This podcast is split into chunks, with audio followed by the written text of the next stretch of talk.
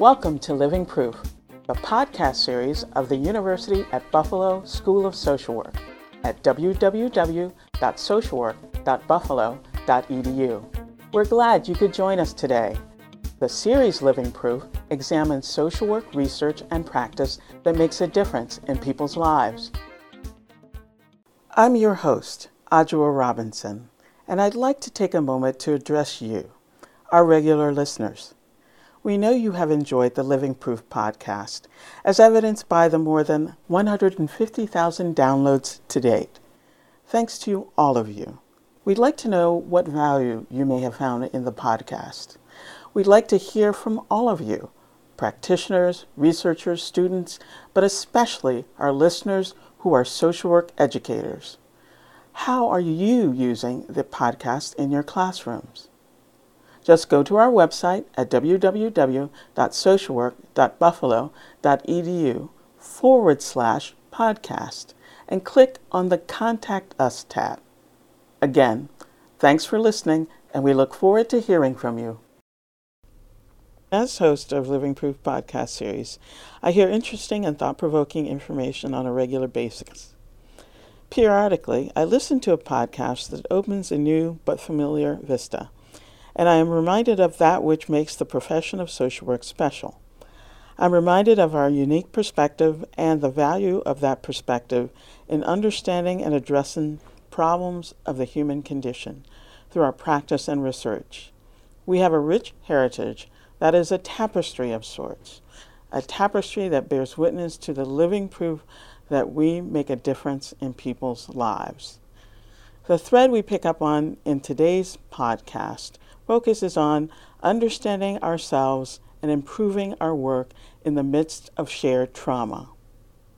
Dr. Carol Tosone is an associate professor at the New York University's Silver School of Social Work and recipient of the NYU Distinguished Teaching Award.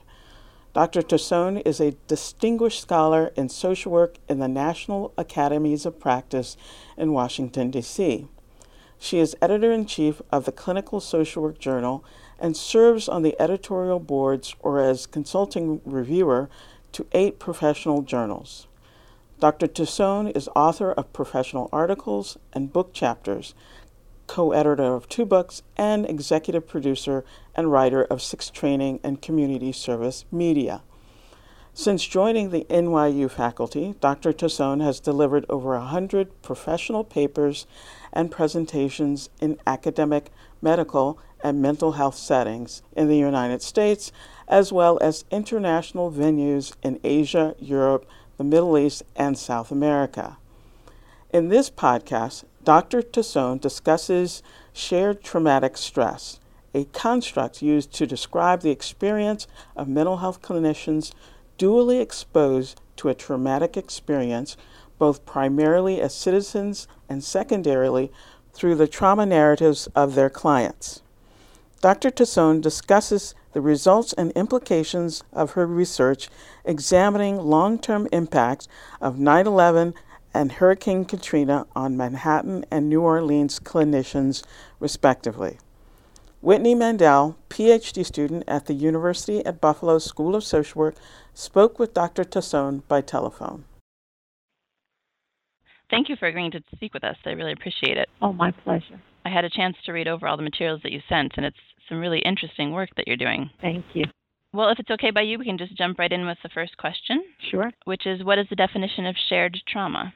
Well, the formal definition really is one in which the person is suffering both from PTSD as well as secondary trauma, so that both are equally weighted. And shared trauma is something that's resulted from clinicians who are exposed now to collective disasters, and it seems we're having more and more of them. So there's more of an urgency for the concept to really be out there. Absolutely, especially given the most recent 9 11 anniversary. Absolutely, absolutely. So, how did you become interested in the topic of shared trauma?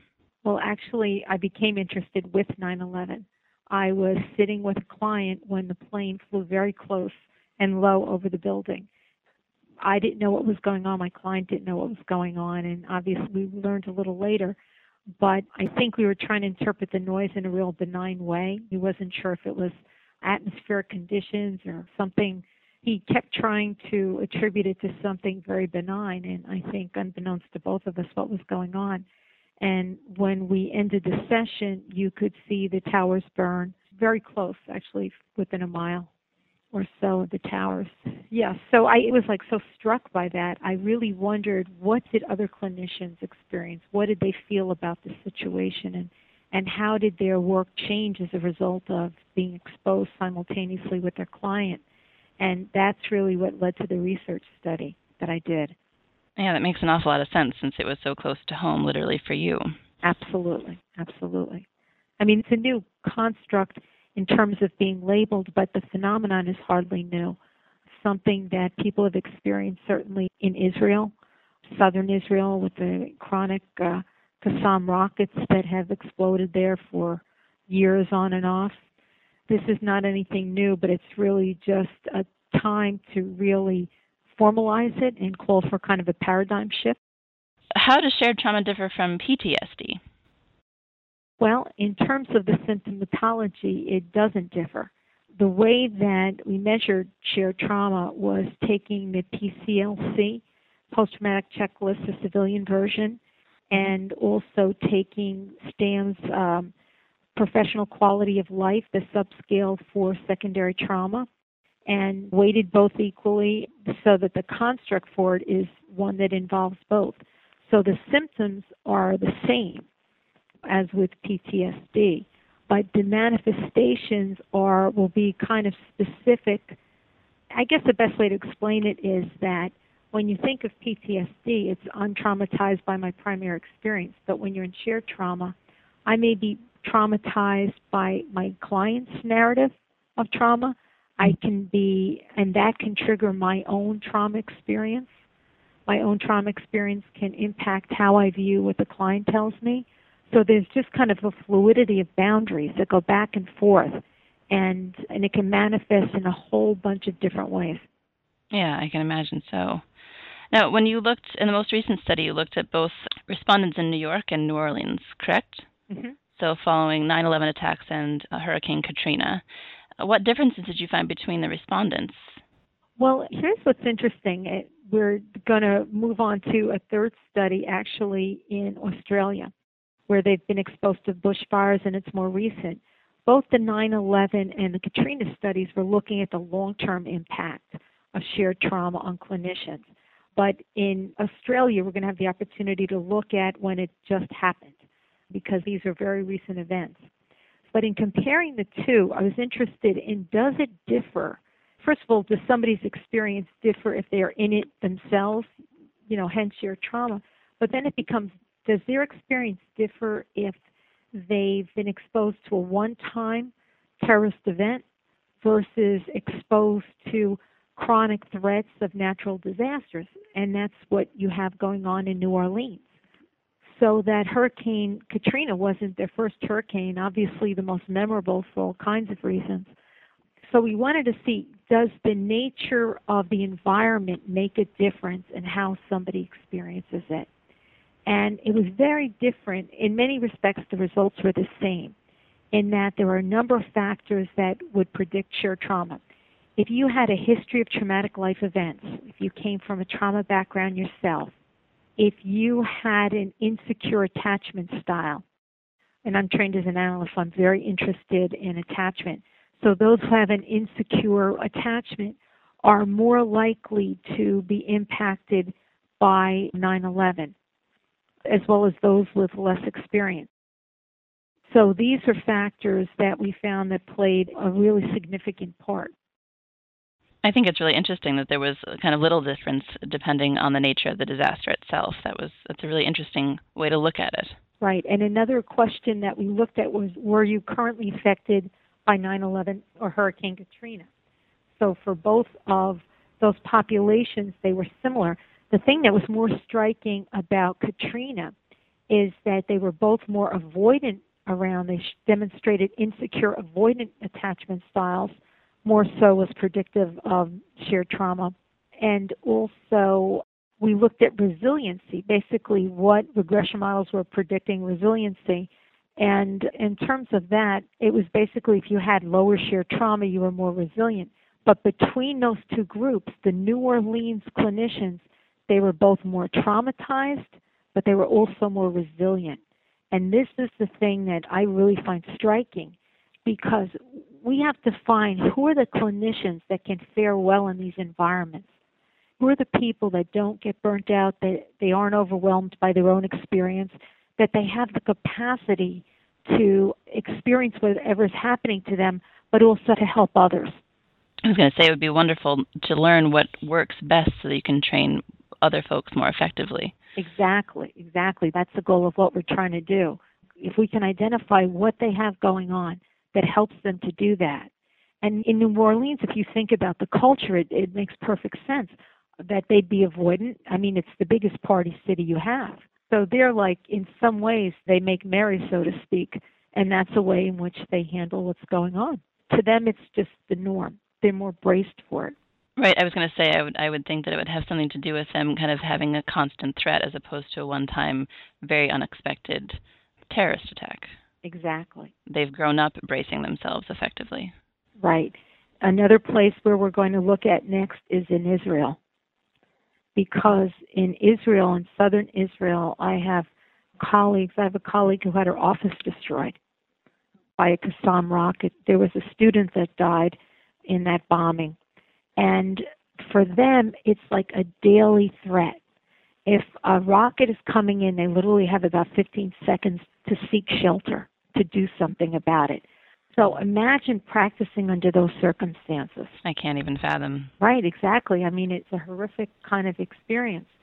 So I want to see now, these are people, they've been doing it a long time. And my colleagues, particularly, there are three that write a lot about it Raheli Dekel, Orit Nutman Schwartz, and Nehami Baum has written a lot on this topic. And they refer to it as shared traumatic reality because their sense is it isn't just you're sharing with your client in the confines of the therapeutic setting. Their concern is that it's not only is it chronic, but the entire environment is subject to terrorism at any time. So that, in other words, it goes beyond just the concrete environment. It's really one's perception, one's sense of reality as to what's occurring. So for them, it's clearly in a more dramatic, on a much larger scale. And they've done a lot of work where they're both dealing with it themselves as well as helping others. Yeah, it's, I mean, this is such a, a relevant topic given all the discourse that we're witnessing around the globe. Absolutely. So this is really wonderful information. Um, what type of changes did clinicians make in their personal and professional lives post disaster? Well, one of the articles that we had written was we termed it professional post traumatic growth. And that was you had a lot of people after this experience, a lot of some really not good things happen and some really good things happen in terms of the self report that they that they had from the open ended questions. And on the personal level, you had some people who decided to get married, and then you had people who were saying, "Oh, I'm so sorry I ever became a therapist. I don't want to just sit and listen to people's problems." You had the whole continuum of responses. But professionally, we found that people were doing a better job of taking care of themselves, shorter hours, taking training that they wanted to take. Another thing is around boundaries post 9 11, there's a significant shift in boundaries for most clinicians. They find themselves being able to work more intimately with clients. They may be more self disclosing. Certainly, they were about 75% of clinicians self disclosed about their own 9 11 experience with their clients. I mean, that's a very high number.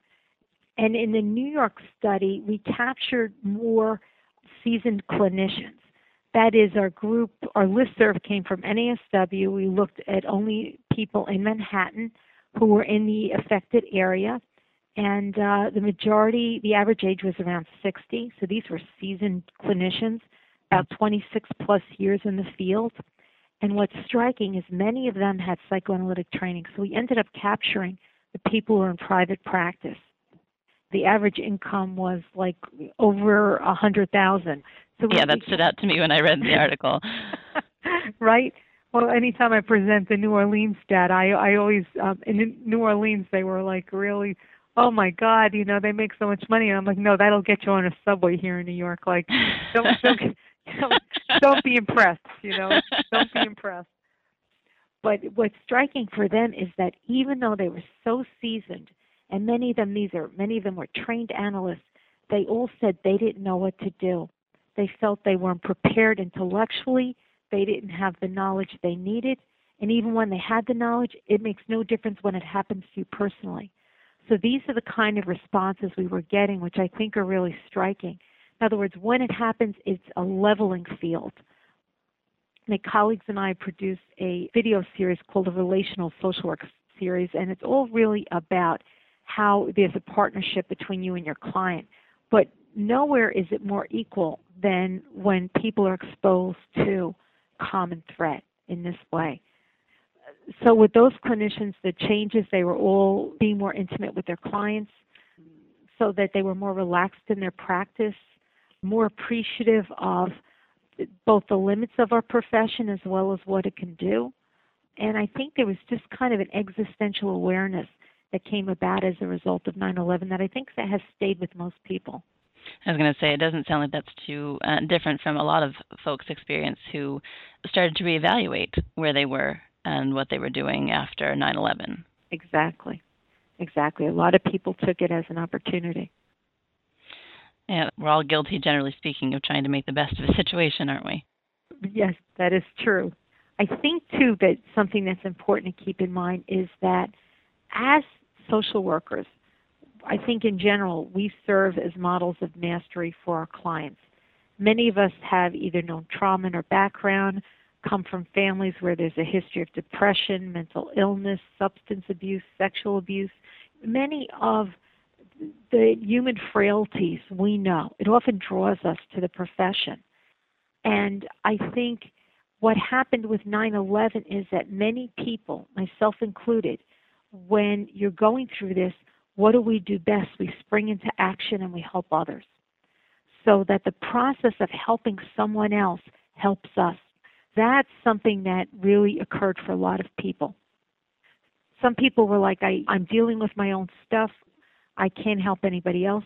And that was the difference with Katrina. In New York, it was the plane flew over the building. But in New Orleans, maybe my home was destroyed. And it's very different. My home was destroyed. I'm not getting significant reimbursement. So many issues to deal with that were very different. So there, uh, clinicians were saying, you've got to take care of your own trauma before you help someone else. So it was very different in New York because it was a discrete one time experience. They're better able to use that experience to help others. Whereas in New Orleans, they were like, let me take care of my own stuff before I help somebody else.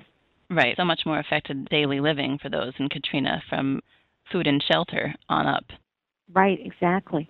And another thing, the timing of when we collected the data, about midway through the BP oil disaster occurred. so we were curious was there a difference before and after the oil spill? And sure enough, people were more traumatized after on the data that we collected after so that the oil spill did make a difference in a resurgence of shared trauma for people. Yeah, that's no surprise either. Yeah, that's quite amazing. There are problems. That's for sure down there. Yeah, absolutely. Um, we touched on this a bit earlier, but what part does resiliency play in the development of shared trauma? I think there's a big debate in terms of what constitutes resiliency. Is it more kind of constitutional in nature? Is it something you can cultivate? Is it something you can teach, supervise? So there's a lot of kind of debate of how to define it and absence of symptoms versus something else. And when we talk about resiliency, you've got to talk about it vis-a-vis post-traumatic growth. Because oftentimes what happens following a disaster is that it's not people maintain their, they don't go back to, let's say, a pre-crisis state of functioning but more they learn from the trauma. They change their cognitive scheme of the world and of themselves changes post disaster. And that's where you see post traumatic growth. So, with resiliency, has a lot to do because people who are innately more resilient will be less traumatized. So if you have an ability, if you have an attitude like, I can handle whatever comes my way, okay, if it seems overwhelming, I'll just parcel it out. I'm going to maintain a good sense of humor about it. I'm going to reach out to others for support. Like if you have a certain kind of attitude and stance to anything that comes up, then it's going to be easier for you than somebody who says, oh my God, if anything happens, I'm not going to be able to handle it. You know what I mean? Somebody that's basically predicting their own negative response is not going to fare as well. But I think social workers as a group are a very hardy group, but we're also a more traumatized group. That's something Brian Bride talked about in his article. I mean, the percent, I believe, it was around 15% or so of social workers he found were traumatized. That's a fairly high number. But that's what's striking about us. We can be both more traumatized, but also more resilient and also more aware. And to use that awareness to help self and others. I mean, that's what's so wonderful about our profession. I agree. I agree. It's wonderful, I think, that you're looking at both not just the consequences uh, or the ramifications of these disasters, but what we can learn and take away from them to better the field as a whole. Absolutely. And your research is just really interesting, and I really thank you for sharing all this with us. My pleasure. And I look forward to reading future articles. It sounds like you're off to some very interesting places.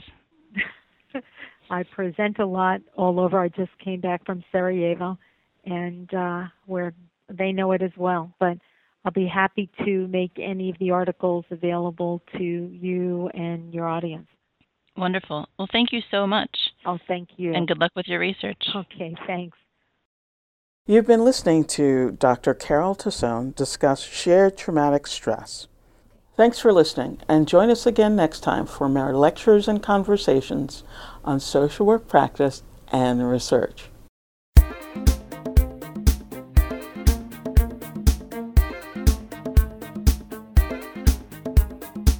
Hi, I'm Nancy Smith, Professor and Dean at the University at Buffalo School of Social Work. Thanks for listening to our podcast. For more information about who we are, our history, our programs, and what we do, we invite you to visit our website at www.socialwork.buffalo.edu.